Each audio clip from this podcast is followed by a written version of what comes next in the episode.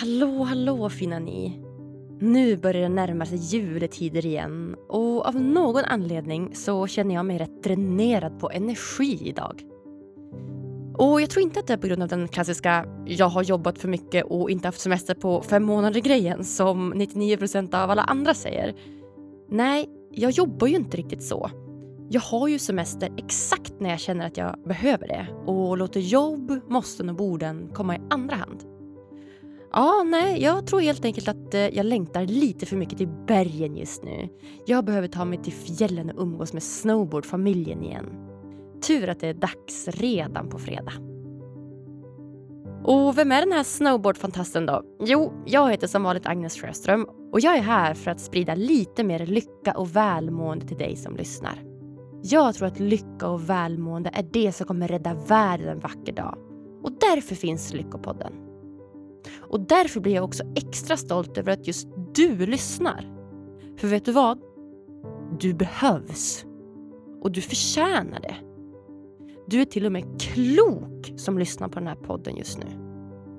Vem vill inte leva ett liv i lycka och harmoni på den korta tiden vi har på planeten jorden? Och idag hörni, idag kommer ett sånt där banger-avsnitt igen. Ett sånt där superduper, duper mega bra avsnitt där jag verkligen känner att jag kan relatera. Det är sista avsnittet för den här säsongen innan jag tar några veckors jullov där ni kommer få chans att lyssna på favoriter i repris igen. Idag gästar högkänslighetsexperten Åsa Wiklund Lyckopodden för att lära dig mer om personlighetsdraget högkänslighet som över 20 procent av Sveriges befolkning sitter. Det är en femtedel. Åsa är socionom, högkänslighetsmentor och driver det populära Instagramkontot Orkidébarn Sverige med över 80 000 följare. Sent i livet förstod Åsa själv att hon är högkänslig. Och numera har hon också förstått att hennes dotter besitter samma personlighetsdrag. Idag brinner Åsa för att sprida kunskapen om högkänslighet till fler. Åsa tror att om tillräckligt många lär sig mer och förstår högkänsliga personer så kommer vi skapa ett samhälle där alla kan få känna sig accepterade. Precis som de är. Och därför har jag bjudit in henne till Lyckopodden idag. Jag och Åsa vi växlar i dagens samtal mellan forskningsbaserad kunskap, egna erfarenheter, skratt och allvar. Vi pratar bland annat om varför budskapet “släpp det bara” är mentalt omöjligt och borde raderas. Om hur du känner igen högkänsliga personer. Om varför högkänslighet kan vara en superkraft.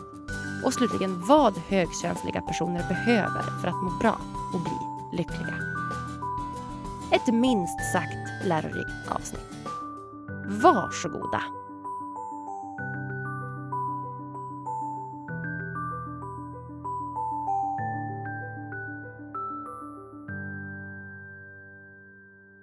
Okej, då säger jag hej och hjärtligt välkommen till världens bästa podcast, Lyckopodden, Åsa Wikman! Tack så mycket, Ines. Kul att ha dig här! Detsamma, det är jätteroligt att vara här också.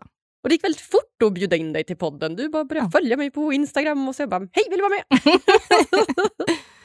ja, jag ville väldigt gärna vara med, men jag tänkte att jag väntar på att du kanske kollar igenom min Instagram och tänker så här, ska hon vara med eller inte? Och jag ville ju såklart när du ja. frågade. Mm. Ja, hade du en liten, när du började följa mig, hade du en liten baktanke? Mm. Mm. Ja. Nej, jag tycker att din podd är väldigt bra. Ja. Det är därför. Ja. men, men sen kul. hade jag en önskan.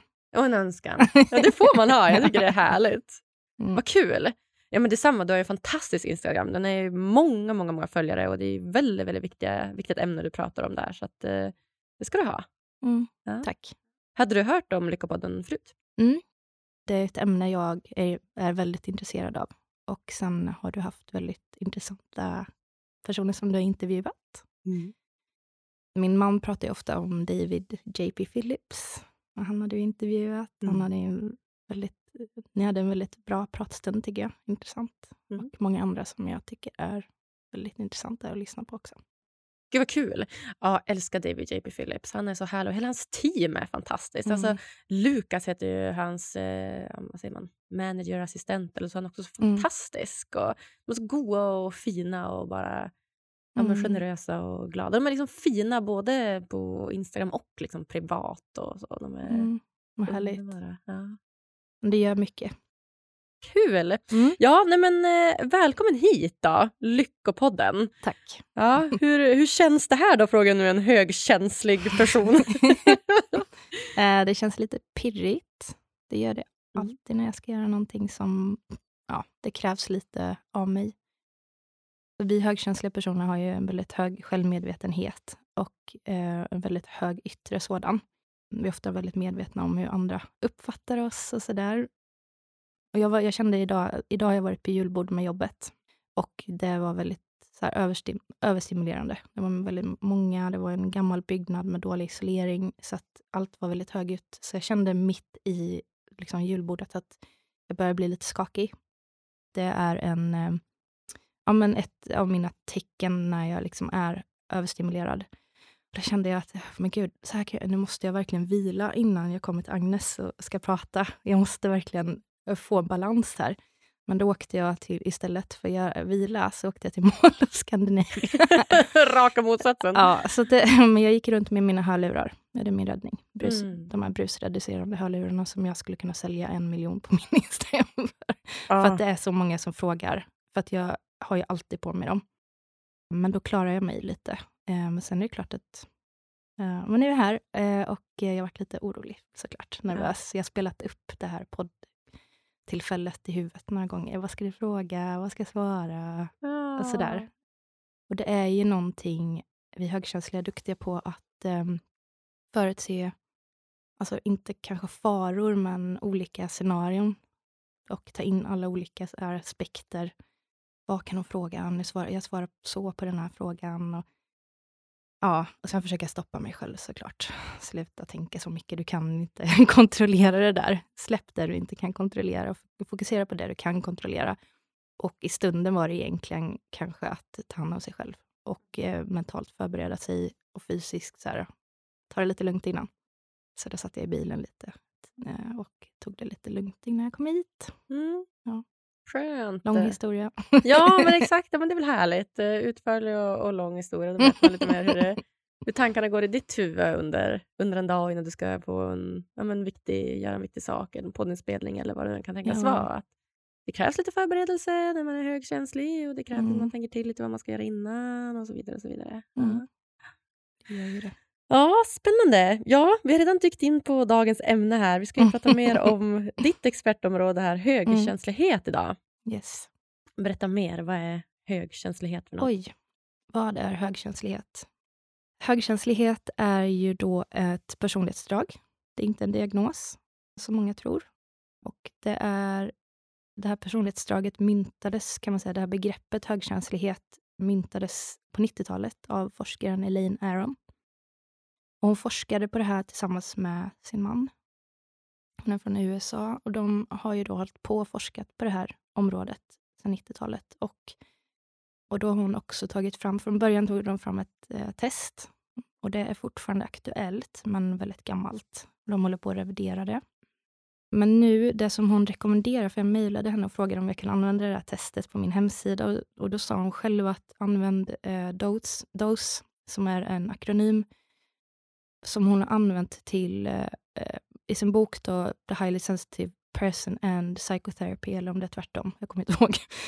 Um, där skriver hon om det här eh, för psykoterapeuter som möter högkänsliga personer, för att de ska kunna se om en person är högkänslig. Och det menar hon att vi privatpersoner kan använda oss av också.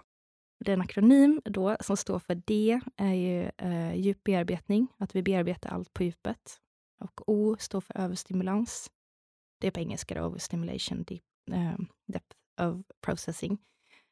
Och sen av vår, alltså vår, vi löper ökad risk att bli överstimulerade på grund av de här grejerna. kom lite fel ordning, eh, det har jag sagt i en annan podd också, att jag tycker, men jag förstår också att hon har satt det i den här ordningen för att man ska kunna säga det. E står för emotionell mottaglighet och empati, att vi har hög, högre av det här då. Högre empati och eh, högre emotionell mottaglighet och sen S står för vår förmåga att lägga märke till subtila saker. Det märkte, det här var inte så subtilt, men när jag kom in här i, i studion så hade jag en spotlight eh, mot mitt ansikte. Och Det är ingen subtil sak kanske, men eh, det liksom är en yttre stimulus som kan göra att när jag redan är lite överstimulerad idag att det kan bli lite för mycket för mig. Att jag liksom kanske tappar tråden och det är så viktigt för mig att hålla den här tråden idag. Så det är väl en liten sammanfattning vad högkänslighet är. Sen tar det sig uttryck på olika sätt. 50 procent säger de kvinnor, 50 procent män. Många tror att det är mer kvinnor eftersom att, ja, det kan, jag vet faktiskt inte, men jag tänker att eh, män kanske inte är lika öppna med det. Eller inte, jag vet inte. Men eh, ja, och det forskas. Det, en, alltså det finns vetenskapliga studier inom området. Eh, den vetenskapliga termen är sensorisk bearbetningssensitivitet. Och vill man veta mer och läsa mer forskning om området, då kan man googla på det. Eller så kan man gå in på hspforeningen.se. De har också översatt lite sammanfattningar.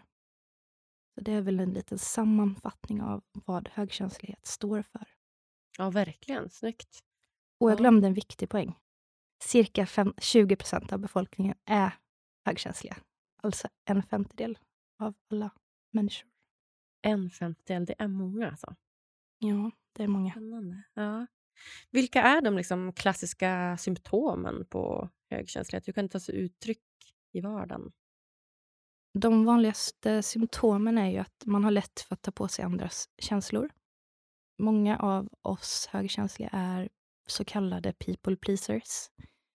Eftersom att vi så lätt känner in vad de andra de människorna runt omkring oss känner, tar på oss de här känslorna, så vill vi gärna att alla ska må bra runt omkring oss. Och det blir inte sällan på vår egen bekostnad. Då är vi eh, generellt sett dåliga på att sätta gränser. Och det är det man behöver göra för att eh, klara av den här höga liksom, emotionella mottagligheten som vi har, för att vi inte helt ska gå under i andras känslor. Eh, andra saker är att vi tål... Eh, det här är generellt. Det här gäller inte, allt gäller inte alla. Det är viktigt att veta. Men eh, många av oss har svårt för att se våld på tvn eller eh, något klipp på sociala medier där någon är elak mot någon. Något, någon, något djur, framförallt djur, är väldigt jobbigt att se. Vi överanalyserar och ältar väldigt mycket eftersom att vi är duktiga på att dels så de här sakerna som hänt tidigare i livet. Har, alltså vi har ju upplevt de här känslorna starkare kopplat till de här upplevelserna. Så de, de, och sen också tagit in allt i, i de här situationerna, så att de ligger när, närmare till hands för oss. Så att många av oss ältar gamla saker som har hänt, men även att vi liksom oroar oss för saker som inte har hänt. På grund av att vi är så himla duktiga på att förutse faror vi är duktiga på att, eh, vi kan vända på det då. Vi är väldigt duktiga på att ta, även om besluten tar lång tid att ta, så är de väldigt genomtänkta när vi väl tar dem. Eftersom att vi kan väga in alla olika perspektiv. Och vad mer är viktigt att säga om oss högkänsliga? Många av oss har svårt för förändringar. Och jag tänkte bara på det eftersom att vi är på ett hotell. Så tänkte jag, gud, jag är så glad att jag inte ska sova på ett hotell i natt. Vadå då? För jag tycker inte, jag älskar min säng, jag älskar, jag har tyngdtäcke som jag behöver för att liksom sova gott. Och, eh, många av oss tycker inte om att åka på semester. Alltså, alla vill väl kanske ha, många tycker om värme och komma bort hemifrån. Men att sova i en annan säng, att träffa nya människor, nya upplevelser kan vara väldigt överstimulerande. Så att förändringar kan vara lite svårt. Jag tycker dock om att resa. Eh, det, det positiva överväger att sova i en obehaglig säng, eller inte min säng.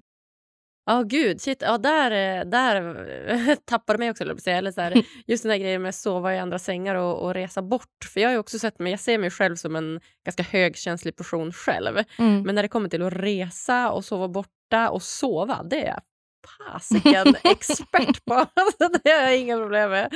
Jag sover på tåg, eller sova i ett flyg eller sova på soffan någonstans eller du vet, resa någonstans och inte ha någonstans att sova för natten. Alltså, sånt där, det där är jag så här, sjukt obrydd över. Men annars Sant. finns det mycket annat som man mm. kan ställa till det. Men som sagt, allt passar ju inte. Man, man checkar inte av alla. Nej, exakt. Um, men checkar man av några och um, som sagt, det är ingen diagnos, så att man får se, man får läsa om det och så får man se om man känner igen sig i mm. det. Och Elaine Aron, då, forskaren eh, och myntaren av det här begreppet, eh, hon säger själv att känner man igen sig väldigt mycket i några, så kan man ändå vara högkänslig. Är det ärftligt eller är det något som liksom miljön påverkar? Så bra att du säger, eller frågar det. Ja, det är ett personlighetsdrag som man föds med det. Forskningen går lite isär. Elaine skrev från början i sina, ja, kom fram till i början att det var ärftligt bara.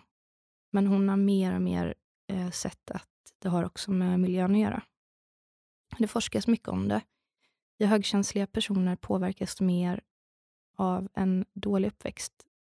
Vi påverkas mer av både positiva och negativa upplevelser.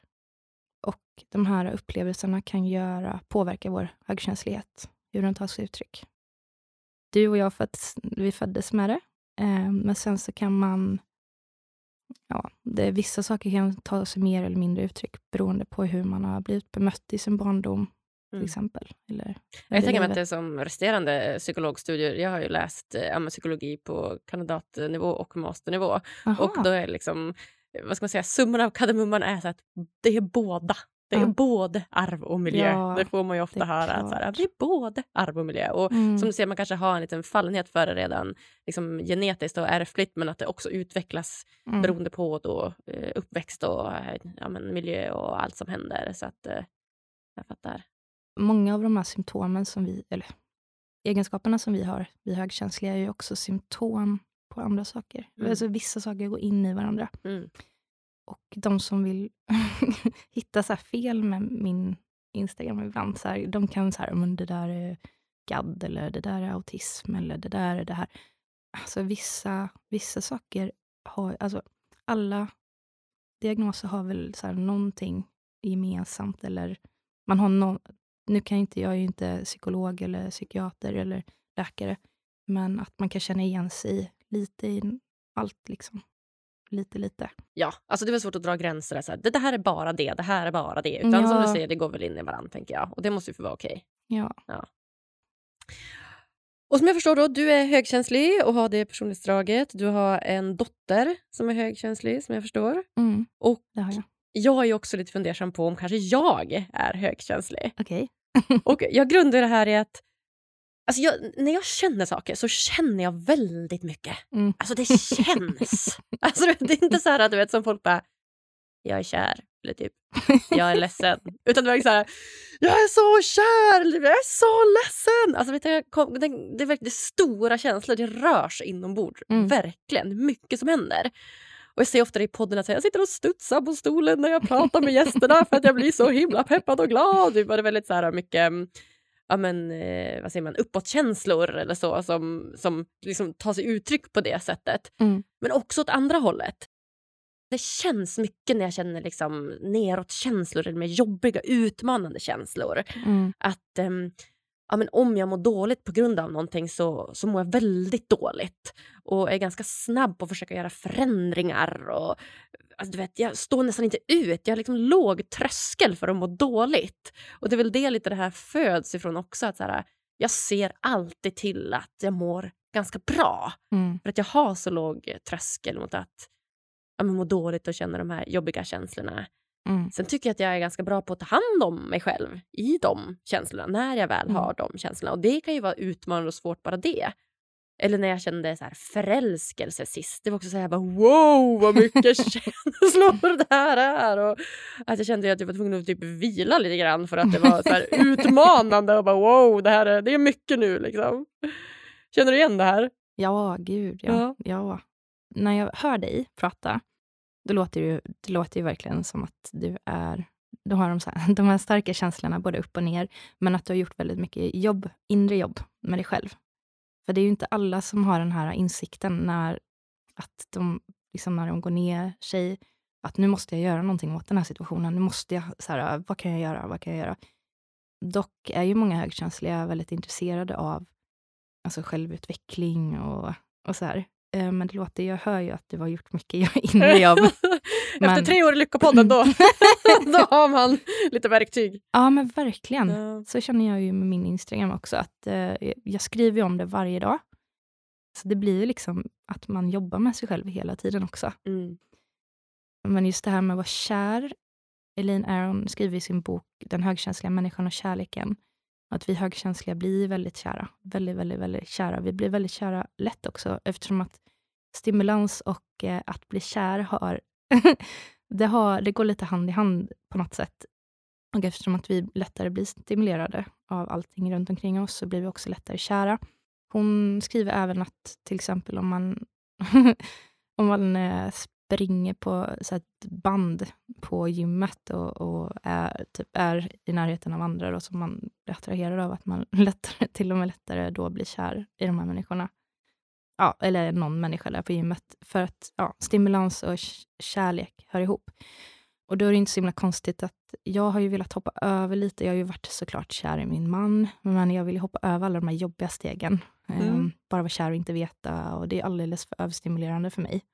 När jag har varit kär tidigare i livet har jag inte kunnat äta. Jag har inte kunnat... Eh, men det har varit liksom för mycket, så jag har inte kunnat fungera normalt. Och jag tror att det har en hel del med, ja, som Elaine säger, då, med högkänsligheten att göra. Mm. Verkligen. Uh, man känner sig himla mycket. Ja, ja men jag känner verkligen, verkligen mycket. Och just det här, ja, men det mest den här förälskelsen som jag mm. känner. Mm. Kanske när man inte... Eh, för jag, jag har nog ganska svårt att bli kär. tror jag. Men förälskad kan jag bli. Mm. Så här, typ, känner att man har crush på någon eller bara åh den här mannen är så nice. Så blir man lite förälskad och så känner man inte honom. Sen när man lär känna honom bara det här var inte så mycket att ha honom. är inte, inte det kär då? Förälskelse? Nej men det är olika saker för mig. Okay. Eh, men det kanske inte, är, det, är det inte det för dig? Um, jo, eller jag vet inte. Nej. När du beskriver det så låter det som att vara kär. Ja. Ah. Ah, du tänker att kär är mer långvarigt och förälskelse är mer kortvarigt? Kanske. Och att förälskelsen är så blixtsnabb. Och det är liksom... nog det jag menar när jag säger kär. Ja, det menar du. Okay. Definitions... Ja. Det är väl bara en definitionsgrej. Jag vet inte om jag har rätt, men det är väl bara så jag definierar Jag vet inte heller. Nej. Förälskelse då? Vi förälskar oss snabbt. Ja, ah, förälska sig. Ja, mm. men exakt. Man kan få liksom en crush på ah. någon så. Ja, det går fort. Ja. Men sen att bli kär, då är det, liksom, då är det mycket som... Då, för mig är det mer att då ska man ha lärt känna personen och du ska liksom, mm. Eh, liksom dels tycka om de personlighetsdragen som den här personen har och även stå ut med dem som, som du inte tycker om. Att kär är lite mer komplicerat för mig. Ja, och Men, vårt språk ja. är väldigt komplicerat. Om inte ens du och jag liksom kan reda ut Eller hur? Förälskelse får jag rätta mig om ja. efter din, hur du tänker. Ja, definition. Okay. Vi tar min definition vi har lätt, den här gången. Ja, vi kör ja. på din. Ja. Uh, nej, men lättare att förälska oss då. Förälska oss, ja. Ja, men exakt. Ja, mm. ja men spännande. Ja, nej men ibland känns det som att vi pratar om eh, ja, både personlighetsdrag och diagnoser ibland som superkrafter. Mm. Och eh, det vet jag att det är många som, som tycker om det och tycker att det kan vara hjälpsamt och positivt. Jag vet också att det kan vara många som blir provocerade av det. Att så här, mm. vadå, det här är ingen superkraft. Jag tycker det är skitjobbigt. Jag har inte liksom lärt mig hantera det här och kommer jag någonsin göra det? Och mm. Jag tycker att det här är jättenormbrytande att vara så här. Jag skulle hellre vilja liksom, vara så här. Men jag skulle ändå vilja veta liksom, vilka skulle du säga är de största fördelarna med att faktiskt vara högkänslig? Fördelarna med att vara högkänslig är att vi känner så mycket. Ja, det är faktiskt på gott och ont. Alltså, ja, för det, alltså, några av de här nackdelarna som många upplever med att vara högkänslig är också fördelarna. Mm. Vi har hög intuition mm. som vi kan använda oss av. Jag tycker, jag älskar att kunna lägga märke till saker, alltså detaljer, även ifall det kan vara jobbigt ibland. Eh, så det liksom, jag har så rik inre värld, och det har vi ju. Eh, jag blir aldrig trött liksom, av att umgås med mig själv. det, det, är en superkraft. Ja. Um, ja, um, vad med, empatin. Det är också en superkraft. Mm. Men jag förstår de här människorna som, personerna som blir provocerade, för att då har man liksom man kanske har jobbat med sig själv, det ska jag inte säga någonting om. Man har inte kommit dit där man känner att man um, är i balans och mår bra i sig själv. Uh, och då är, alltså empati kan ju lätt bli jättejobbigt om man går och känner den, alltså, man känner allas känslor, man tar på sig all, andras negativa känslor. Och till exempel jag då som jobbar med barn som är utsatta, att ta på sig deras känslor då och inte kunna stänga av. Um, man måste lära sig sätta gränser. Det är A och O. Och sen en hel del andra grejer som högkänslig. Mm. Men uh, det blir superkrafter först när man tar hand om sig själv och mår bra i sig själv. Men just superkraft tycker jag är jättebra att använda med mindre barn. Som min dotter då brukar jag säga, kommer ihåg eh, så här, nu när hon skriker när min son pratar i normal ton till exempel, då förstår jag att hon är överstimulerad. Då brukar jag säga att du vet, vi, vi, har, vi, vi eh, har ju superkrafter du och jag, och min son också tror jag. Eh, vi hör ju saker som inte andra hör. Och vi gör, jag gör det lite så här, eh, till något ja, bara positivt och lite så spännande.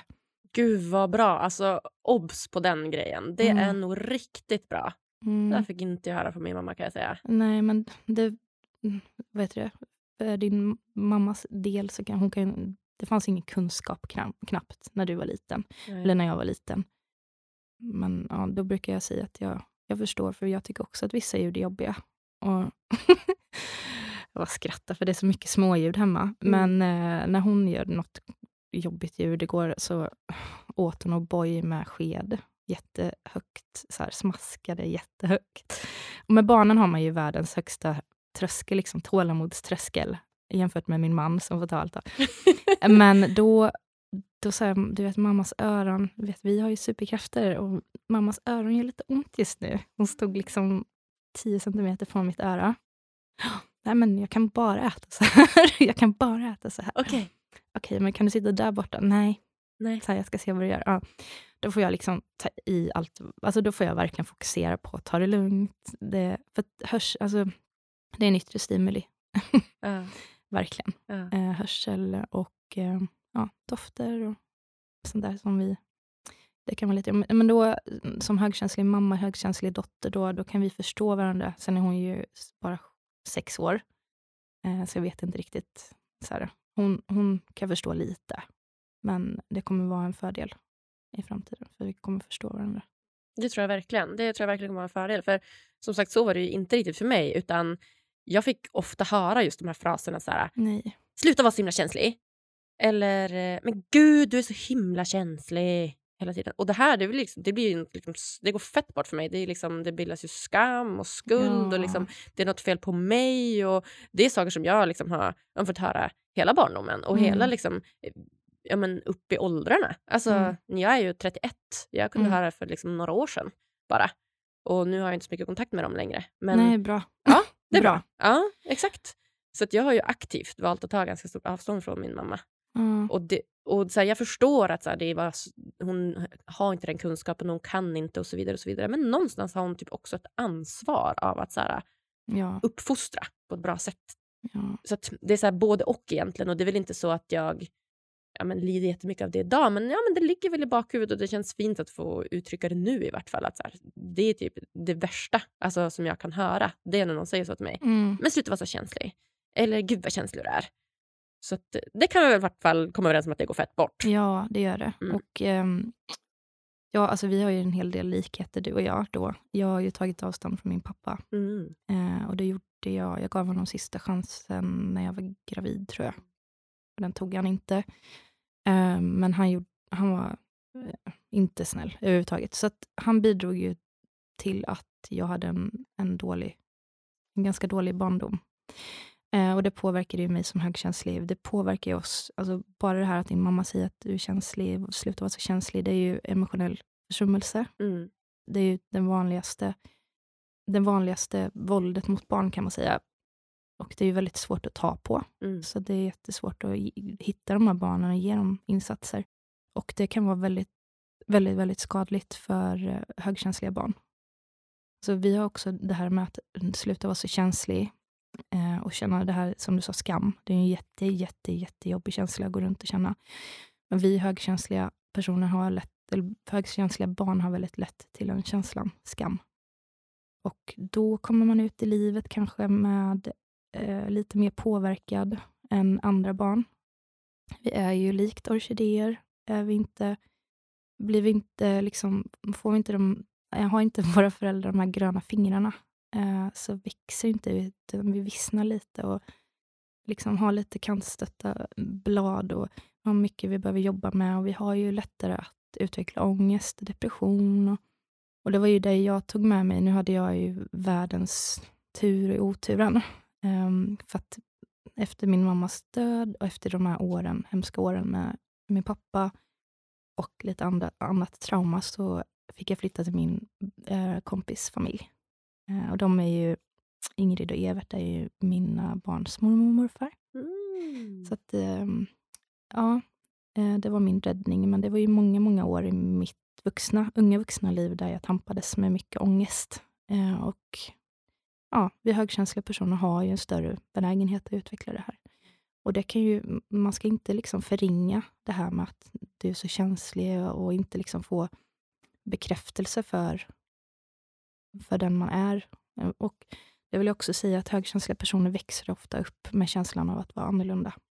Konst, min emotionella trigger för att, vara, liksom, att höra du är känslig är ju en emotionell trigger för dig. Mm. Min är du är konstig. Mm. För det fick jag höra mycket. Mm, okay. Ja, konstig var väl typ att jag var annorlunda då.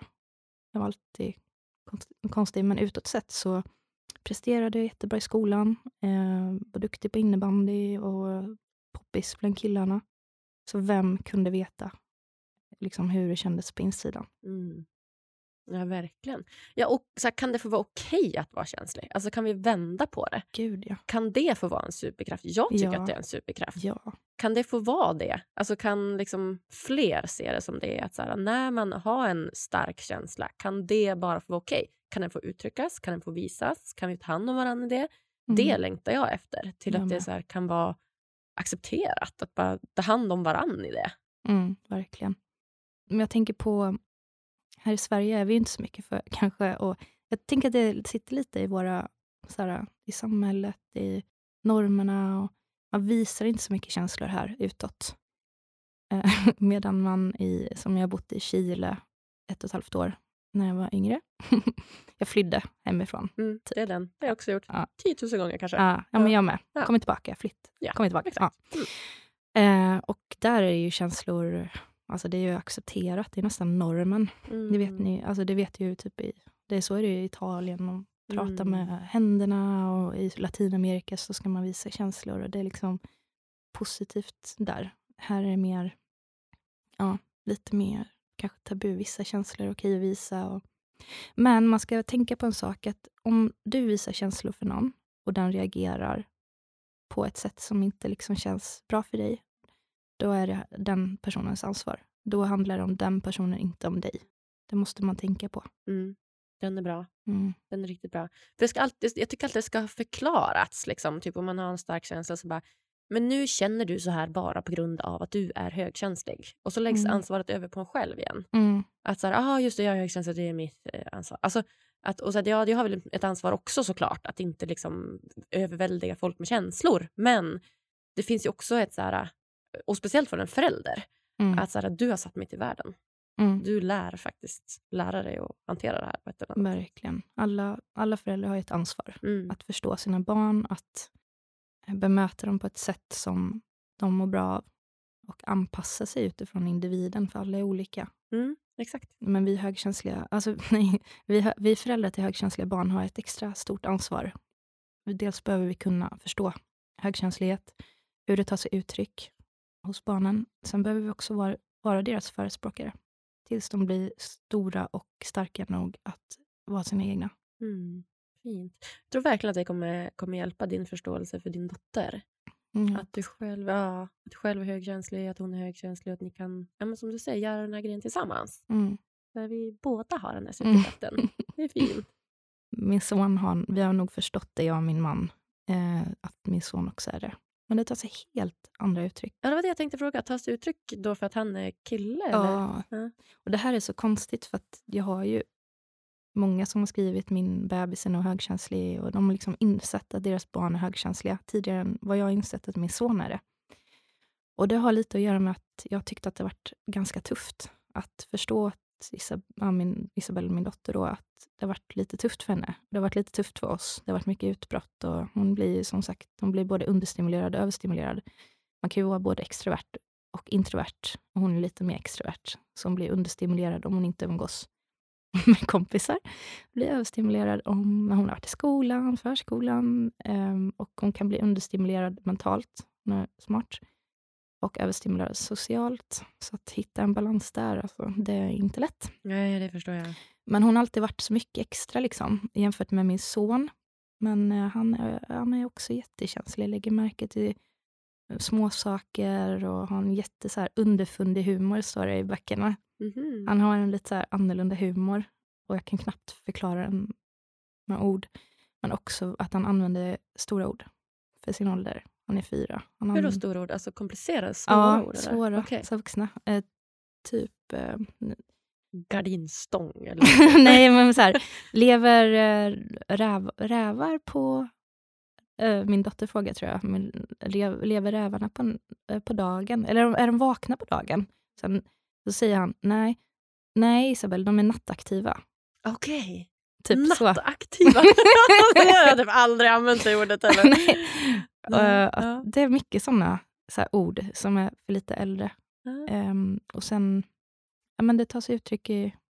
Han har ju inte de här regelrätta utbrotten, aldrig haft. Och då har inte vi liksom förstått riktigt. Eh, exakt.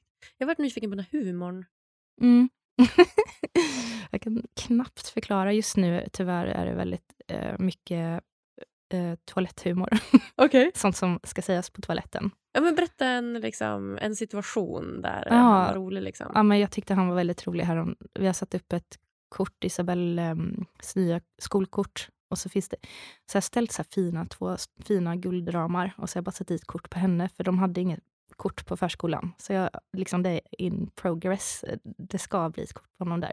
Men jag tror att han har stört sig på det där lite, så han har gått satt, typ varje dag, har han gått och satt en liten röd så här, klisterlapp på hennes näsa och så har han flyttat det inåt, så här, kortet. Okej. Ehm, och jag tycker, ja men det är så lite spec- speciell humor. Jag tror han tycker att det är väldigt roligt. Ja. Ehm, men eh, ja, det var bara en, en... Han har en annan typ av humor. Ett annat ord, det här har jag också sett på din eh, Instagram, då, men ett annat ord som också var med på samma bild, som du hade lagt upp en, ett inlägg liksom, där det, det stod en, en kvinna som är så här ledsen och står med händerna för ansiktet och så kommer lite tårar om det regnar eller någonting. Och så står det då liksom två pratbubblor och i ena står det ju då ja, men det här första vi pratade om att så här, eh, sluta vara så himla känslig. Ja. Och på den andra så står det ju släpp det bara. Och det, är, det, det, är min, det kan vara min största trigger i världen. Alltså släpp det bara. Och det både liksom utifrån ett Ja, men det är nog från ett emotionellt perspektiv mycket. Mm. Och för att det slängs med det ordet så mycket. Mm. Du vet, kommer in på en yogaklass och bara men släpp bara dagen, släpp bara det du tänker på. Så bara, nej men det är bara att släppa dina tankar. Det, går, alltså det är fysiskt omöjligt. Mm. Alltså våran hjärna är inte utformad på det sättet. Nej. Våran hjärna den är utformad för att hela tiden fylla igen de här luckorna om vi inte har någonting att Ja. tänka på. Alltså det, det går, det är liksom biologiskt omöjligt. Och det här vart jag också utsatt så mycket för. Gud, nu blir det privat här. Men det här... Alltså, det får det bli. det får det bli. Det är min podcast, jag får säga vad jag vill. det är så skönt. Men just det här, ja, men jag har ju ganska nyss gjort slut med mitt ex, eller vi har gjort slut för typ ett halvår sedan kanske. Så det är egentligen jättehemskt. Men det är så mycket som jag har processat som jag märker att bara shit, så osund relation. Mm. Och en av de här sakerna var ju verkligen när han, han sa till mig så himla ofta, men släpp det bara. Mm. För att det grundades ofta i att han hade ett beteende som jag blev sårad av. Det kunde Mm. olika typer av beteenden hela tiden. Och liksom tog uttryck på olika sätt. Och det enda jag fick höra var släpp det bara. Nej. Nej men släpp det bara. Nej, släpp det bara. Men det är bara släppa det. Det är bara släppa det. Vi måste släppa det. Vi måste förlåta. Bla bla bla. bla. Och det här är som att... Alltså, du vet, I början trodde jag lite på honom. Att så här, Mm. ah, det är klart att jag måste liksom släppa saker om vi ska kunna vara tillsammans. Och vet, jag var ju så kär och han var så Mm. kär. Och hela den biten. Men nu i efterhand, jag bara, men för det första tar det typ så här 18 till 24 månader att ens komma över ett första svek. Och att då säga efter typ så två dagar, släpp det bara. Alltså Mm. det, det finns inget som gör mig så... Jaha, frustrerad. var det någon som sa det efter ni hade Ja, separerat? eller han gjorde det. Han var väldigt, ja, jag skulle vara väldigt snabb förlåta. Mhm. Förlåta snabbt och skulle släppa det på en gång för att vi liksom skulle fortsätta kunna vara tillsammans. Och det här är någonting som jag liksom har förstått i efterhand. Att så här, det, alltså det, är sån, det, det är typ det värsta som man kan säga till mig. Mm. Alltså släpp det bara. Mm. Så att, eh, ja, så det kan vi också komma överens om att det släpper vi. Det vill man inte. Ja, det släpper vi. Ja. Nej, fy. Det finns vissa... Men ibland kan jag känna så här, att jag biter mig i läppen för att inte säga eh, skärp dig nu. Alltså det, Ja. För att jag förmodligen har jag hört alltså till min dotter eh, så här, Skärp när dig. jag skärp dig nu. När man var Alltså, liten. liksom. för att jag fick höra det förmodligen när jag var liten. Ja, så, samma. ja, men det, alltså jag, biter, jag säger inte det. Nej, Tack och lov. Mm. Men, eh, men det där har ju bara med ditt ex att göra. Alltså det står för honom. Verkligen. För att han inte bearbetar. Jag vet inte någonting om ditt ex, men det låter inte som att han har kanske så mycket självinsikt och bearbetar så mycket. Om man tycker att man ska släppa allting så Nej. snabbt. Exakt, och så speciellt när det är hans beteende som har sårat. Ja. Och sen är det jag som ska släppa det. Alltså, ja. Det är som att bara lägga bort ansvaret totalt på någon annan än ja. sig själv och sitt egna beteende. Så att, men han har jättemycket, jag har förstått det också, jättemycket emotionella sår och sånt där och har ju ingen förmåga till empati eller känslor på det sättet. Så. Nej, och de ska vi inte rädda, utan de måste Nej. rädda sig själva först innan vi kan ge oss in i relation med dem. Verkligen. Vi kan inte rädda alla. Nej. Annars vill vi gärna det. Vi vill ju det. Men inte på vår, vår, egen bekostnad. Nej, exakt. Det är viktigt att tänka på. Så att det är skönt att vara ifrån den relationen Bra. nu. Kan jag väl säga. Ja. Men jag tänker att jag ska läsa upp de här. Eh, jag har den här, eh, den eh, bilden och så ska jag läsa upp de känslorna egentligen. Eller det som, det som det får oss att känna när vi får höra sådana ord som typ sluta vara så himla känslig och sånt. Mm. Och det är en bild på en, ja, men som jag sa, en kvinna som där det regnar på så håller hon för eh, Eh, händerna för ansiktet och ser ledsen ut. Och så står det då, du har skrivit ur en högkänslig persons vardag. Och då är det två par, par, pratbubblor då. Sluta vara så himla känslig och släpp det nu. Och när jag säger så, när någon säger så till mig så känner jag att man invaliderar mig, ledsamhet och frustration, att man förminskar mig, att jag ibland kan ifrågasätta min verklighet, en stor ensamhet, att jag inte kan vara mig själv fullt ut, att man inte accepterar mig som jag är, att jag inte är betydelsefull, att det triggar mig eftersom att jag hört det tidigare i negativ kontext, mer distans till personen i fråga och ibland även till andra människor, att mina känslor inte är viktiga eller får ta plats. Och det är väldigt så här, beskrivande. Mm. För det här försökte jag säga också många gånger att så här, men jag får inte plats. Jag får inte plats i det här. Mm. Mina känslor får inte plats. Men det var ju bara så här, jag släppte bara. Mm. Så att jag tycker det är en väldigt bra bild och eh, jag rekommenderar alla att gå in och följa dig, Orkidébarn Sverige på Instagram. Tack. Ja, verkligen. Ja, och det är roligt. Jag fick för mig att jag skulle göra typ som en serie där, ur en högkänslig persons vardag. Så jag har lagt upp tre olika sådana ja. serier. Ja. För de, ja, jag tror att den de är enkla att ta till sig och många känner igen sig. Jag jobbar ju mycket med igenkänning. Mm. Verkar, jag tror att de flesta vill typ gå in och ibland får man ju kanske inte pepp men av igenkänningen så mår man bättre. Det är som att lyssna på typ, det har varit florerat mycket på Instagram, eller ja, på Instagram om att lyssna på uh, ledsam musik får oss typ stabilis alltså stabilisera humöret. För det gör man ju gärna, man lyssnar gärna på ledsam musik när man är leds så här, ledsen och mm. Men det får en ju att må bättre. Så att ibland så läsa om de här sakerna som kanske är lite tuffa och läsa om får en att känna att men gud, jag är inte ensam om det här. Det gör att man mår lite bättre. Det där var, läste vi också någon gång på skolan, kommer jag ihåg, i masterutbildningen. Så läste mm. vi också om, men, om sorg och om glädje. Och att, mm. jag vet inte ihåg exakt hur de studierna såg ut, men de hade gjort studier där de hade haft en en kontrollgrupp och en experimentgrupp. Och så hade de, det var kopplat till filmer. Alltså filmer när man såg liksom extrema händelser på filmer, till exempel att någon dör eller att eh, någon blir ledsen eller utsatt eller mobbad. Mm. Så finns det ändå en del av oss människor som kan njuta av att se det här. Mm -hmm. Och att det kan då vara kopplat till just igenkänning. Okay. Att så här, just någon annan kan njuta, kanske är fel ord, men att man ändå liksom uppskattar att se det här. Just mm. för att man kan känna igen att så här, just det, flera blir mobbade eller mm. så här, just det, man dör, någon kan dö, det är en del av livet. Eller att man kan se det liksom mm. på ett sånt, det var intressant. sånt sätt. Ja, det är spännande. Verkligen. Och det är nog samma sak som det du förklarar där. Mm. Men, ja. Många av oss högkänsliga har vuxit upp med känslan att vara annorlunda och kanske ensamma i det här, alla de här känslorna som vi har haft. Kanske inte hängt med på alla fester i vår ungdom för att vi inte orkat jag skyllde ju hellre på... jag var ute, jag kommer ihåg väldigt väl, när jag var ute en kväll i Sydney, när jag bodde i Australien. Oh. På tal om att fly fram och tillbaka hit och dit. ja. Men Australien alltså, wow. Ja, du har också varit där. Oh, wow, Vart var, Vart var Eh, du? Vi, vi reste, det var jag och mitt andra, eller ett annat, eller tidigt ex. mitt andra ex, jag har många ex. Jag var också där med ett ex. Du var också där med ett ex? Ja. Ja. men vad härligt. Ja, men det var ett bra ex måste Ja, jag säga. Han, den- så här, jag har en jättegod relation till de flesta av mina ex förutom den senaste. Mm. Men, nej, men vi, var, eh, vi reste, vi hyrde en van och så åkte vi från Oj. eh, Melbourne upp till Sydney och så hela vägen upp till vad är det, Cairns högst upp va? Gud vad härligt. Ja, jättehärligt. Men förlåt, berätta Nej, om det är ingen eh, fara. Han var från Sydney. Ja. Eh, så, men då var vi ute, alltså vi flyttade dit faktiskt. Tanken var ju att vi skulle bo där. Och han var också en bra kille, men eh, det tog slut ändå för att jag var för rastlös. Mm, Jag kunde liksom inte settle down Mm. just då. Men i alla fall, jag var ute den här kvällen och så gick vi till typ andra stället, tredje stället. Och jag kände att jag blev så tröttare och tröttare. Och ja, då skyllde jag... då sa jag att jag var jättedålig i magen. Istället för att säga att jag, jag är bara trött, jag måste gå hem. Alltså, Mhm. Hellre säga till alla att jag typ har varit på toaletten, här på dis, typ utestället och har, är jättedålig i magen och så åkte jag hem. Hellre att säga, det är, alltså det är så konstigt.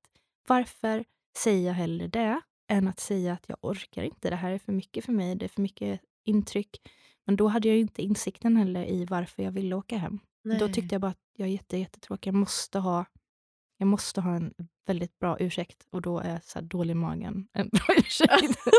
Ingen vill vara ute med någon som har diarré. Nej, men exakt. Ursäkta att jag säger det ordet i podden. Ja, det får man säga. Det får man säga. Och så du säger att du liksom typ sprutbajsar på toan. Än att typ såhär, jag är trött. Ja, den är lite speciell. Är Jag vet, speciell. alltså den är så alltså, sjukt att jag säger det. Men Ja. jag kan ju inte vara tyst. Nej, Men ja. ja, det där är ju verkligen ytterligheter så här, när det gäller att inte erkänna för sig själv heller. Att man faktiskt erkänner sina begränsningar för sig Mm. själv. Men eh, ja, som ung, ung högkänslig har man ju lite extra utmaningar då. Mm. Man förväntas vara ute och festa och eh, kanske träffa nya människor. Man pluggar kanske i någon studentstad, bor i korridor. Och, och det var senaste dagen, nu skrev inte jag tillbaka till henne, för jag hinner inte skriva tillbaka till alla. Och jag har så dåligt samvete för det. Men då var det något om att eh, jag följer inte med på så mycket fester. Och borde jag det? Och vad ska jag säga? Och, alltså, det är svårare, det är lättare att vara högkänslig äldre. Eh, Mm. för att man, man dels som har vuxit i sig själv, de flesta av oss, inte alla, men att man, man har inte samma sociala press i alla fall att vara ute och festa och göra sådana saker. De flesta har inte det i alla fall. Sen kan man ju ha alltså jobb. Jobb är också en extra utmaning. Om Mm. man jobbar till exempel i öppna landskap, möten, eh, kollegor. Kollegor är en utmaning såklart. Går man runt och tar på sig, har man inte jobbat med sig själv och går runt och tar på sig alla kollegors känslor så är man ju helt slut efter en dag. Så är det ju många av oss, högkänsliga. Mm. Ja, gud, det kan jag verkligen relatera till det här med öppna landskap. Alltså, jag hade fattat den grejen. Ja, det är skittrevligt liksom, socialt, men det är ju ingen, liksom, du ska ju jobba när du är på jobbet. Liksom. Jag kommer ihåg när jag jobbade med min senaste anställning, det var också liksom, det var ju skitbra anställning. Alltså, de har verkligen bra så här, personalkultur och personalhälsa och förmåner och grejer. Men just så här, man kommer in, det är skithög musik, det är helt öppna kontorslandskap och så har man, vet, det är såna här små bås typ. Så att man, alltså du vet, det är som en skärm. Inte glas var Nej. det, utan det skulle vara typ någon så här ljuddämpande grej, men det funkar ju inte. Nej. Alltså det är ju ett helt jätteöppet liksom, kontorslandskap. Jättefin utsikt över hela Umeälven. Man vill ju bara gå typ och kolla och överallt och bara solnedgången. Och, så. Men så babbla, och folk ringer i telefon och pratar hej vilt och du vet du förresten Felix på andra sidan bordet där, vad, hur gjorde du med det här? Alltså du vet, det är, så här, det är skittrevligt socialt, Mm. alltså att hänga där. Det hade jag lätt kunnat göra, men att jobba, alltså att vara Mm. produktiv och få någonting gjort. Jag var helt slut i huvudet efter Ja. åtta timmar. Alltså. Gud, jag förstår det. Mm. Det är spännande. Jag har ju alltid på jobbet, där vi har eh, också eh, så öppna landskap eller kontorslandskap, så har jag alltid mina brusreducerande hör, Mm. hörlurar på mig. Jag ser ju att en del som har det också, en, en del andra. Men eh, samhället är ju inte anpassat efter oss. Vi är en minoritet, eh, så att jag förstår. Men eh, det behövs ju mer kunskap för att det ska kunna, i alla fall vi, vi vuxna kan ju kanske anpassa oss genom att byta jobb eller för att hela samhället ska ju inte behöva anpassa sig kanske efter en minoritet. Men, men barn då som är i de här stora barngrupperna kanske inte har någonstans att gå undan. Vill inte gå undan för man vill inte vara annorlunda. För dem måste vi göra mer. Mm. Extra känsligt för barn såklart. Mm. Men jag tänker generellt sett, vi vet ju hur hjärnan fungerar när det kommer Mm. till inlärningsförmåga, uppmärksamhetsspannet. Vi Mm. har inte förmågan att fokusera på flera saker samtidigt. Vi har ju Nej. väldigt liksom, smalt uppmärksamhetsspann. Det är som en Mm. ficklampa. Liksom. Det är mörkt och så lyser det, du vet, man lyser tänderna, det lyser på en sak. Och du vet, det är det vi kan fokusera på. Mm. Och sen behöver vi flytta den där ficklampan till en annan sak för att fokusera på den. Mm. Och bara det så här, säger ju ganska mycket emot hela det här liksom, öppna kontorslandskapet som har Ja, det skapats. är, det, är liksom, det är modernt. Det, Det är modernt. Är det. Jag, jag tänkte på det också eh, nu när jag, min dotter hade uppvisning i gymnastik. Och ehm, i lördags och det var väldigt högt ljud och eh, salen, jag spelar ju innebandy där med ett gäng gubbar. det är jag och gubbarna. Okej. Eh, eller de är inte gubbar, de är män. Men i alla fall, det Vad är det för ålder på dem då? allt från eh, 30 kanske till 50. Ja. Och så är det jag. Okej, ja, men då är man inte gubbe. Nej, okej. Men- Jag säger gubbar, för de kallar ju varandra för gubbar. Ja. Gubbe. Kom igen gubbar. Ja, just det. Så grabbigt. Typ. Ja. Men i alla fall, eh, och det är blått ljus, det går mot det blåa. Och, och sen är det som en spring, det är en jätte, jättefin byggnad, men det går liksom som en löpbana löpebana ovanför eh, den här uh, gympasalen. Så att det är jättemånga som kan kolla, de går förbi och tittar lite och jag, mina ögon dras ju överallt. Och mycket ljus och mycket väldigt blått. Men som min dotter skulle ha uppvisning där i lördags för gympan och det var jättehögt ljud. Så min man skrev ta med dig hörselkåporna till Alexander. Och sen när jag kom dit så såg jag att Isabelle var helt förstörd. Och då var hon ju överstimulerad sen innan också för att det har varit mycket i skolan. Det är jul nu, det händer mycket. Och eh, så frågade jag, vill du åka vill du hem? Ja, det vill hon. Mm. Och så satte vi oss utanför lite och pratade lite om så här, konsekvenserna bara, att hon inte får vara med då. Att det, Mm. ja. Så då åkte vi faktiskt hem. Mm. Och vissa saker behöver man vara med på. Mm. Det är skolan eh, och sådana viktiga saker, men det här var inte en sån sak. Mm. Och det är ju ett, ett exempel, nu är inte jag en perfekt förälder, men på lyhört föräldraskap. Det är viktigt att man lyssnar Mm. in signaler. Hon hade aldrig sagt det högt själv, utan man får fråga. Ja. Snyggt. Härligt att så här, det känns som att eh, föräldraskapet går lite framåt. Ja, Alltså, det vi får man lite, hoppas. Ja, vad är det för ålder på dig? Mig, ehm, jag är årgång 86. 86, just det. Bara, Så vad- 36 år. 36, ja just det. Ja, men då är det ju en, en ny generation från min mamma då. Ja. Så det känns ju bra att höra de här sakerna. Ja, men vi är mer medvetna idag. Det är Mm. vi ju. Och allt finns ju väldigt lättillgängligt för oss genom sociala medier. Och det finns ju flera bra konton Mm. om föräldraskap. Till Mm. exempel bara på Instagram. Så att vi, jag tror att många lär, lär sig mer. Mm. jag får komma att tänka på alla jag jobbar med. Men jag, ja, jag jobbar ju med de utsatta barnen. Men eh, jag tror att många föräldrar vill lära sig. Jag, jag får ju ha väldigt mycket föräldrar på min Instagram som skriver Mm. till mig och, om tips och råd. Och till er som inte har fått svar, jag är ledsen, alltså jag hinner inte. Jag bara önskar att, ja, jag har haft ett, jag måste bara komma över till, jag har haft ett mål hela detta året. Jag sätter ju mål då för år- åren. Och ett mål var att nå 100 000 följare innan årets slut. Mm. Det kanske jag inte når, det får vi se. Mm. Men ett annat var att kunna jobba med det här på heltid. Och jag håller på att gå över till det. Så det är häftigt. Mm. Så jag nådde typ två mål, men absolut ett.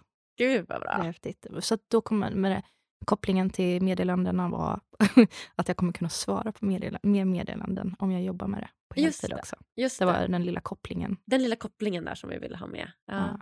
Ja, vad fint. Men grattis till eh, snart två årsmål uppnådda. Då. Tack. Vad behöver vi högkänsliga för att må bra och bli lyckliga? Vi behöver kunskap om högkänslighet. När man lär sig om högkänslighet kan man också börja relatera till sig själv och till sitt liv hela vägen tillbaka till barndomen. Till exempel om man förstår att eh, man, man eh, lätt känner in allting och all, all yttre stimuli och inre stimuli och att man lätt blir överstimulerad. Det kan förklara till exempel varför fröken kallade en för överkänslig för att man, man eh, inte kunde vara med på allting. Eller det kan förklara olika situationer som har varit väldigt jobbiga för en. Eh, till exempel, du vet nu att jag, jag var känslig, för jag är ju eh, högkänslig. Det är väl inte så himla konstigt. att liksom, fast sen, sen fast Det var ju lite en annan eh, grej där med din mamma såklart. Men i vissa situationer där man har tyckt att man, som jag då, jag har inga kompisar, att jag är konstig. Det har ju varit min sanning i många, många, många år. Eh, men um, sanningen är ju att jag har ju visst haft kompisar, men jag har valt bort jättemånga för att jag har inte känt någon genuin kontakt med dem. Och som vi känner ju in liksom signaler och jag har bara ett fåtal som jag känner mig eh, väldigt trygg och liksom trygg med och som jag kan vara mig själv med. Och jag vet, det är ju en sanning som jag har liksom krossat faktiskt. För det är inte så att jag är svår att tycka om. Fast jag har kvar det lite fortfarande. Jag försöker jobba med det. Mm, då är det inte sant vill jag bara säga. För mig är det inte sant. ja, men tack. Ja. Men man jobbar med sig själv hela tiden. Ja. Och jag ska inte säga att liksom, man blir alldeles som en komplett människa utan någonting. Men det, man, man, behöver kunskap om högkänslighet och sen behöver man också förstå vad man behöver. Dels vad som triggar en. Yttre triggers, eh, inre triggers, tidspress, eh, vissa ljud, vissa ljus, eh, vissa ord som någon säger till en. Och sen också hur överstimulans tar sig uttryck. För att förstå när man är överstimuler överstimulerad. Och sen behöver man också lära sig att nervsystemsreglera. När nervsystemet är i obalans, vad jag, gör jag i stunden? Sen behöver man liksom också förstå, är, är man extrovert högkänslig? Är man introvert högkänslig? Ambivert? Vad får jag energi av? Vad tar energi från mig? Det handlar om att hela tiden eh, balansera. Mm. Så att man ligger liksom i en sorts balans. Sen behöver vi också meningsfull, en meningsfull vardag. Alltså känna meningsfullhet. Det behöver vi alla, men verkligen högkänsliga. Mm. Jag har ju blivit mycket gladare, så här, gladare i mig själv och mer självsäker sen jag började med poddar. Eller nu, nu har jag startat en podd här. Det här är min podd. så vad håller jag på med? Nej, Instagram. Instagram ja, ja. Jag har ingen avsikt att starta en podd. Jag, det hade varit coolt, men jag har inte det. Um, ja, uh, ja, för att jag, jag har en mening. Jag får min kreativ, kreativitet uh, och utlopp för den genom att skapa de här inläggen och, och komma på vad jag ska skriva om. Jag skapar kurser, jag tjänar pengar på det nu. Jag har satt mål, jag har gått utanför min comfort zone. Och liksom, man behöver det också. Verkligen. Jag man känner igen det. Ja. Igen, jag har också låg tolerans. Jag kallar det för låg tolerans. När jag, mm. Ibland när jag inte känner att jag har haft någon mening med livet, då, då har jag väldigt låg tolerans för det. Att så, jag, jag, behöver hitta något. Jag vill verkligen ha, känna den här meningen. Och då mår jag väldigt liksom, dåligt när jag inte haft det. Liksom ganska mycket, känner mycket, mår väldigt dåligt av det. Liksom. Så jag håller verkligen med dig att den här meningsfullheten som jag också har fått nu via podden och liksom ja. allt arbete jag gör, det är ju det bästa som finns. Grym. Ja. ja, spännande. Mm. Alltså, kan vi prata lite om restauranger? Alltså, jag fattar inte restauranger. att så här, dels, men, dels att som vi säger, det är så sjukt hög ljudvolym ja. på de flesta restauranger. Mm. Det är svårt att komma till en restaurang som är liksom dämpad i ljudvolym. Och är det dämpat ljudvolym, ja men då är det jättehög musik. Alltså då är så hög musik att man inte kan prata med varandra. Nej. Och det är liksom så svår miljö att då umgås i. Så man ska typ sitta bara tysta. Och så kan man köpa någon mat som oftast är svindyr. Det är så här, och nu är inflation, alltså det är typ så här, ja. gå på Max. Max i och för sig, den typ, jag älskar Max-mat men alltså det är också den sämsta Och så här, ljuset är skitljust. Du lär ju inte heller gilla Max. Nej. Nej. Ljuset är ju så ljust och du bara liksom... Hårda bänkar. Hårda bänkar, att man lyser jätte Folk som stressar och äter ja, jättesnabbt. Och... Exakt! Och dyrt ja. har det blivit. Och alltså, nej. Så, att, så att gå ut och käka på restaurang, jag tycker typ inte att det är så mysigt. Gud, nu har jag slagit i den här äh, tre gånger. Jag, är så, jag vet inte vad jag får för några ryck. Nej, men jag förstår, jag brukar zooma ut så på restauranger. Bara, varför sitter alla i en stor lokal och äter tillsammans? Och betalar svinmycket pengar. Och betalar jättemycket pengar. Jag, liksom förstår inte riktigt. Nej. Jag tycker inte heller om... Jag älskar alltså jag tycker om god mat. Ja, jag med. Men då köper vi hem oftast. Ja, tänk att köpa hem så bra råvaror, få laga mm. precis som man vill, ha, ha liksom exakt de ingredienserna man vill, göra ja. exakt så salt eller smakrikt som man vill. För mig är det mycket lyxigare. Och så vara hemma hos någon. Och Ja. Det är så mycket mysigare. Ja, vi, det var en annan sak. Det var bra att du sa det. För att det är en annan sak såklart. Vi behöver omge oss med människor som vi mår bra av. Det är också, all, alla behöver ju det. Men ja. Det finns många komponenter. Ja. Men ja, restaurang kanske är någonting man... Älskar man det, då får man liksom... Fast man är högkänslig, då får man liksom tänka på vad behöver jag efter det här. Ja. Eh, lite. För att är man extrovert, då behöver man ju det där också. Mm. Man behöver träffa sina kompisar och vänner och de vill säkert gå ut. Och, ja, men då får man kanske ta en dag när man vilar. Så planerar vi hemma till våra, till mig också egentligen, men framförallt till eh, våra barn. Vi ska till Gröna Lund nu på lördag. Sån här Winter Wonderland. Ja. Och då har vi planerat in lugn fredag, lugn söndag. Man behöver, om man har varit på en restaurang, kanske göra samma. Verkligen. Jag måste börja planera mina restaurangbesök. Nu går jag- Restaurang, sen hemmakväll. Ja, exakt. Och så får man liksom Varva lite. varva lite. Exakt. Ja, Ibland kan det vara värt om det är väldigt god mat. ja det är Men den. vi är aldrig ute. Nej men alltså vart har de god mat? Mm. Alltså jag vet typ inte vart det är så här skitgod mat. Det finns ett ställe som jag älskar. Jag ska Ja. inte... Om, ska jag säga det? Jag vet inte, vill Nej, du säga det? Nu nej, jag säger pratat- inte det. Nej, vi har pratat Men så negativt om restauranger. jag, vill, jag vill inte säga liksom Nej, nu ska vi inte säga. men- Okej, men det finns en nudelsoppa i stan Ja. som jag passade på att gå till.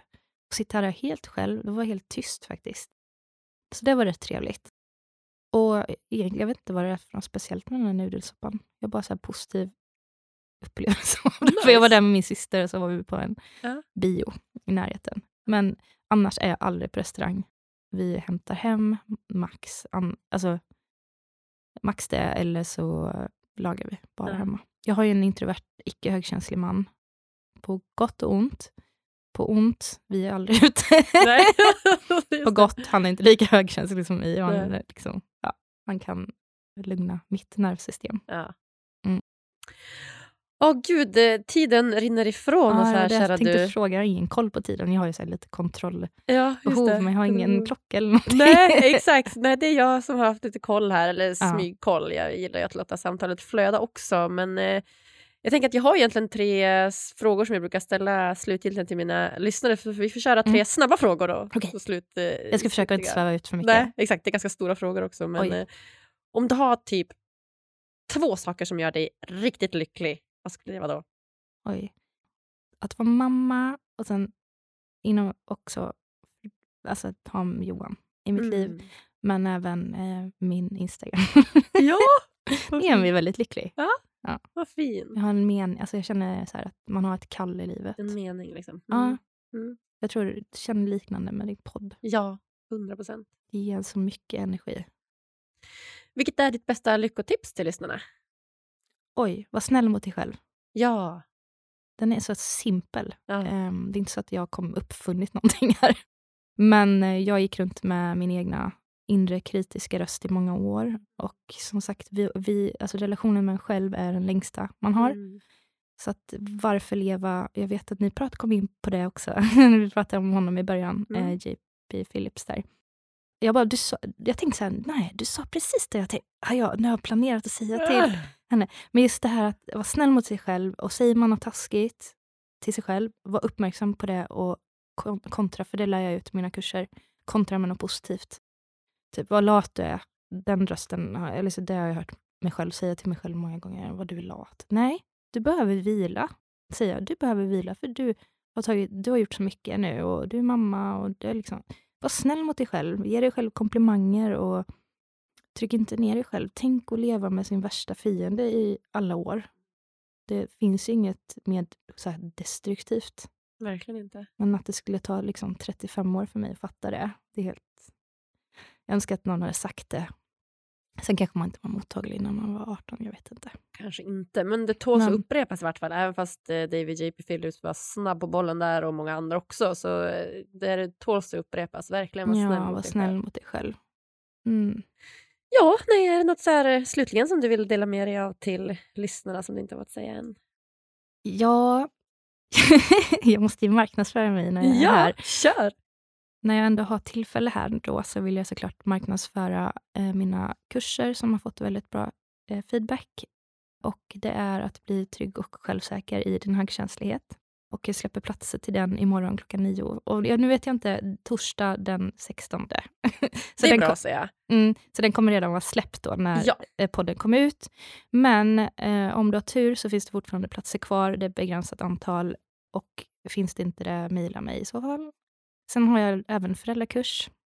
Och sen skulle jag vilja bara säga en viktig sak till.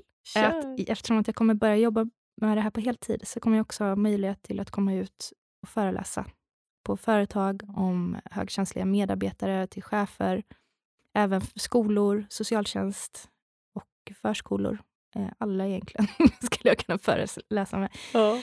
Eh, till. Och, eh, det blir som inspirationsföreläsning och jag kan även skräddarsy precis som ni vill ha det utifrån vi liksom kom överens om någonting. Så det här är en nyhet jag kommer släppa snart på Instagram. Kul! Det är perfekt ja. att du tar tillfället i akt och marknadsför det lite. Det måste jag göra. Ja, faktiskt. det är du helt rätt i. Va? Det är ju en podcast. Det är mm. perfekt. ja, och det är också ett ämne som liksom är aktuellt för alla. Det är som jag som föreläser om lycka och välmående det kan ju också verkligen så här, skräddarsy till organisationer, skolor, ja, precis. vad det nu än kan tänkas vara. Du sa det lite bättre än vad jag gjorde. ja, exakt. jag jo, men det visste jag, för jag läste om dig. Ja. Gud vad coolt. Det har jag mycket att lära. Mm. Ja, det är så kul. Och jag har en jätterolig föreläsning nu som jag ska ha i mars som handlar om lyckligt entreprenörskap för Oj. unga. Gud vad spännande. Ja, det ska bli så kul. Jag ska bara vända på alla sanningar om att så här, du måste gå upp tidigt och jobba och inte tjäna några pengar första tre åren och ta i. Vet, jag ska vända på det totalt. Bra, bara, bra. Jag går upp klockan, du vet, jag börjar jobba klockan tio varje morgon. Jag jobbar max fem timmar om dagen och kanske fyra dagar i veckan om jag känner för det. Jag ja. fokuserar på kul. Alltså, vet, jag kan bara vända bra, på allt. Det bra. ska bli så kul. För vi, ja, vi växer ju upp i, alltså, skolan är ju formad för att skapa lydiga samhällsmedlemmar. Lite. Yes. Anpassa Alla, dig ja, och in i mallen. Ja, och jag är mm. inte för det. Inte jag heller. Så det är jättebra att du, försöker, att du krossar den där.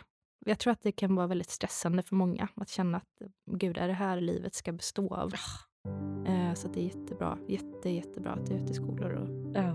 Jag önskar att jag hade haft någon som hade kommit och pratat om det där med mig när jag, jag gick i skolan.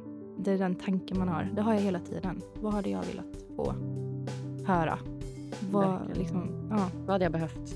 Vad hade jag, jag, vad hade jag behövt som barn och eh, liksom, ungdom? Verkligen. nu känner jag att klockan börjar bli mycket. Ja, man börjar bli lite trött. ja, jag börjar också bli trött. Men jag är så glad för jag tycker det var så bra avsnitt. Så jag ja, är roligt. så himla glad att du kom hit Åsa och jag säger tack, tack, tack snälla du för att du kom och gästa mig på Lyckopodden. tack, tack, tack Agnes för att jag fick komma hit. Det här hörni, det kallar jag livets viktigaste avsnitt. Ja, i alla fall ett av dem. Att sprida kunskap och information om personlighetsdrag och diagnoser så här, det känns så sjukt relevant och så sjukt viktigt för att sprida kunskapen till fler. Det gör att vi minskar skam, minskar stigmatisering och negativa normer kring just känslor och i det här fallet högkänslighet. Och du, om du uppskattade det här avsnittet så hade jag som vanligt blivit så glad om du ville gå in på podcaster-appen i din iPhone eller Android-telefon och ge oss så många stjärnor som du tycker det här avsnittet förtjänar.